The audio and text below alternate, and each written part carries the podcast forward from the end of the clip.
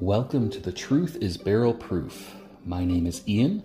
If you like what you hear on this podcast, you can connect with me on a lot of other social media platforms Facebook, Instagram, TikTok, whatever you prefer. My name on all of those platforms is Barrel Proof Nerd. Shoot me a message. Let me know what you think of the podcast so far. Um, let me know if you agree, you disagree, anything you want me to review on here, let me know. I, I would love to hear from people.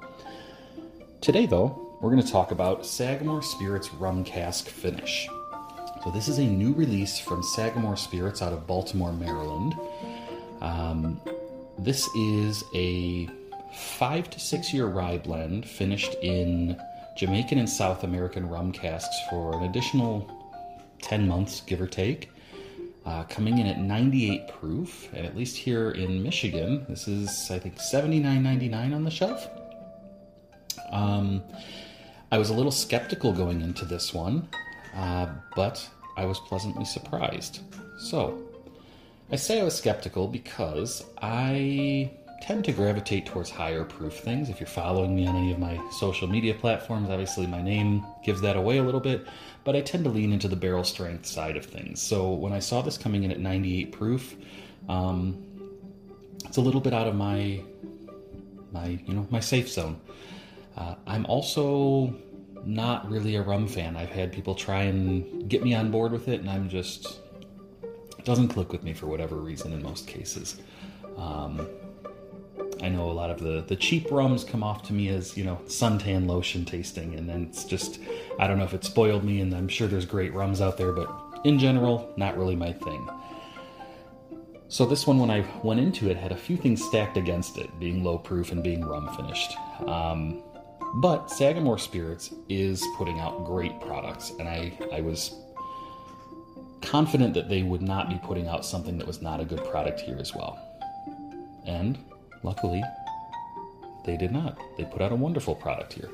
So, why do I like this? Sagamore, I think, picked the right proof point here. They, if they went any higher than 98 proof or give or take, I think you would have ran into something where the rye spice could have overpowered the rum notes here.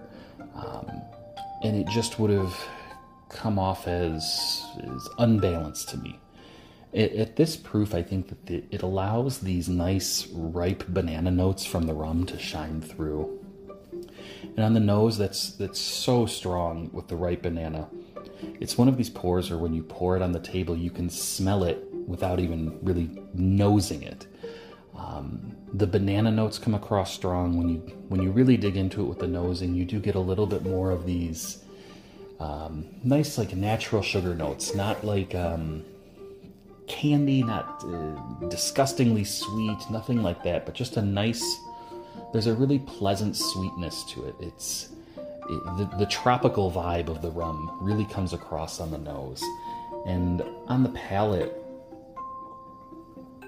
As you sip it, it's this banana note comes through across the palate as well. This this nice ripe banana. It's not so different from what you might pick up from a Jack Daniels with it's got a very heavy banana note to it or something like this. Um, the palate also kind of brings in for me though a little bit more depth in the tropical side of things. You're getting a little pineapple, you're getting more of this interesting sugary almost burnt sugary taste to it. Um, but again, they, they don't let it become unbalanced here. That's that's really what I want to get across with this pour is that well it is a rum finish and while I, I did say I'm not a rum fan generally, I think this brings in just the right amount of tropical rum feel to the palate and the nose um, to let you know it's there but not be overpowering. I, I think the, the rye and the, the rum finish really play nicely here. And the key thing is many people will will say that finished ryes or finished whiskeys in general, they're using the finish to cover up a, a subpar product that they, they needed to do something with to put it out. And I will say I do not think this is the case for Sagamore with this release. I think Sagamore already has a fantastic rye, and these five and six year ryes are, are great. Um, but I do think that they found a way to add some extra layers to that five six year rye. It's it never becomes unbalanced for me. It's the finish just feels like it's purposefully there to add an extra layer or extra dimension to this to an already wonderful rye from a from a great distillery. Um, and all I can say is this is this is a great release. Uh, again, just came out, should be on shelves everywhere. It's around seventy nine ninety nine. Um, Sagamore Spirits continues to do great things with their finish line, and uh, I would say if you are a rum fan, you'll probably be even a bigger fan of this than I already am, being uh, someone who the, the rum was an uphill uphill battle for. Um, so again, this is the Sagamore Spirits Rum Cask Finish. Just came out this year. Uh, go check it out. I think it's a good one.